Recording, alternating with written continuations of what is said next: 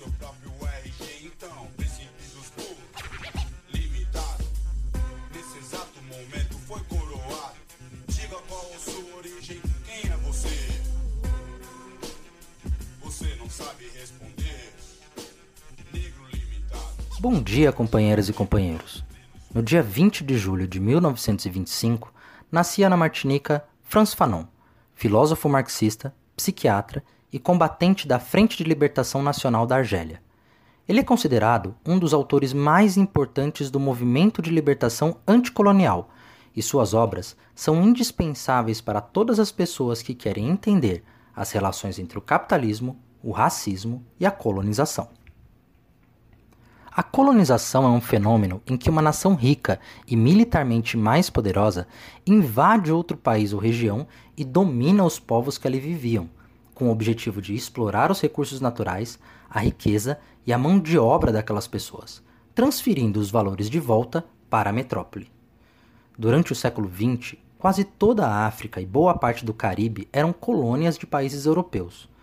Por meio do roubo e do saque, muita riqueza foi transferida das colônias para a Europa, o que ajuda a entender por que os países europeus são tão ricos e os países da África e do Caribe ainda passam por muita dificuldade. Em seus primeiros trabalhos, Fanon se dedica a estudar os impactos psicológicos que a colonização produz na mente do colonizado. Para Fanon, o colonialismo gera a negação da humanidade do colonizado, em uma decisão obstinada do opressor de recusar ao povo da colônia qualquer atributo de humanidade. Por causa disso, o colonizador francês, por exemplo, não via o povo das suas colônias do Senegal, na Costa do Marfim ou no Congo como seres humanos. A colonização imperialista só pode ocorrer por meio do mais profundo racismo. Mas Franz Fanon não era apenas um homem da teoria, era uma pessoa que colocava em prática as suas ideias. Em 1953, quando já havia terminado seus estudos, mudou-se para Argélia, onde foi atuar como chefe de psiquiatria de um hospital. Um ano depois, teve início a Revolução Argelina, um movimento do povo da Argélia contra os invasores franceses. Em contato com os horrores causados pela guerra colonial, Fanon abandonou seu posto no hospital, rompeu definitivamente com a França e passou a se dedicar integralmente à guerra pela independência da Argélia, a partir de 1956. Nesse período, muitos intelectuais europeus, inclusive de esquerda, passaram a criticar os revolucionários argelinos por supostamente serem muito violentos, sanguinários, por usarem técnicas consideradas terroristas.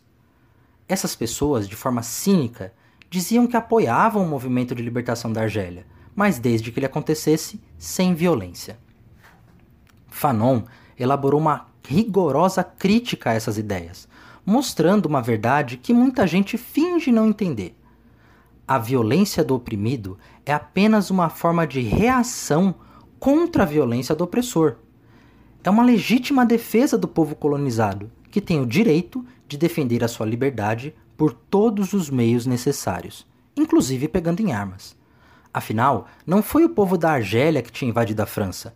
Foram os franceses que invadiram a terra dos argelinos, transformaram em colônia e se recusavam a libertar o país. Ninguém gosta de guerra, mas a guerra contra o opressor não é um ataque, é uma forma de legítima defesa. Se a gente para para pensar, as lições de Fanon se aplicam também à nossa própria luta. Quando os sem-teto ocupam um terreno, Muita gente nos acusa de sermos violentos, de tomarmos o que é dos outros na marra, por meio da força. O que eles não entendem é que a nossa luta não é um ataque, é uma reação contra o Estado capitalista que não nos garante um direito básico previsto na Constituição: o direito a uma moradia digna.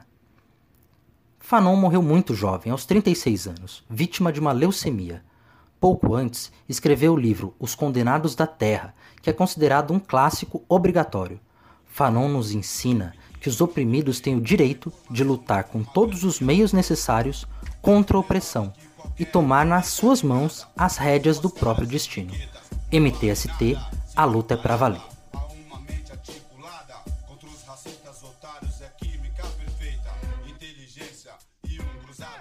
direita. Será temido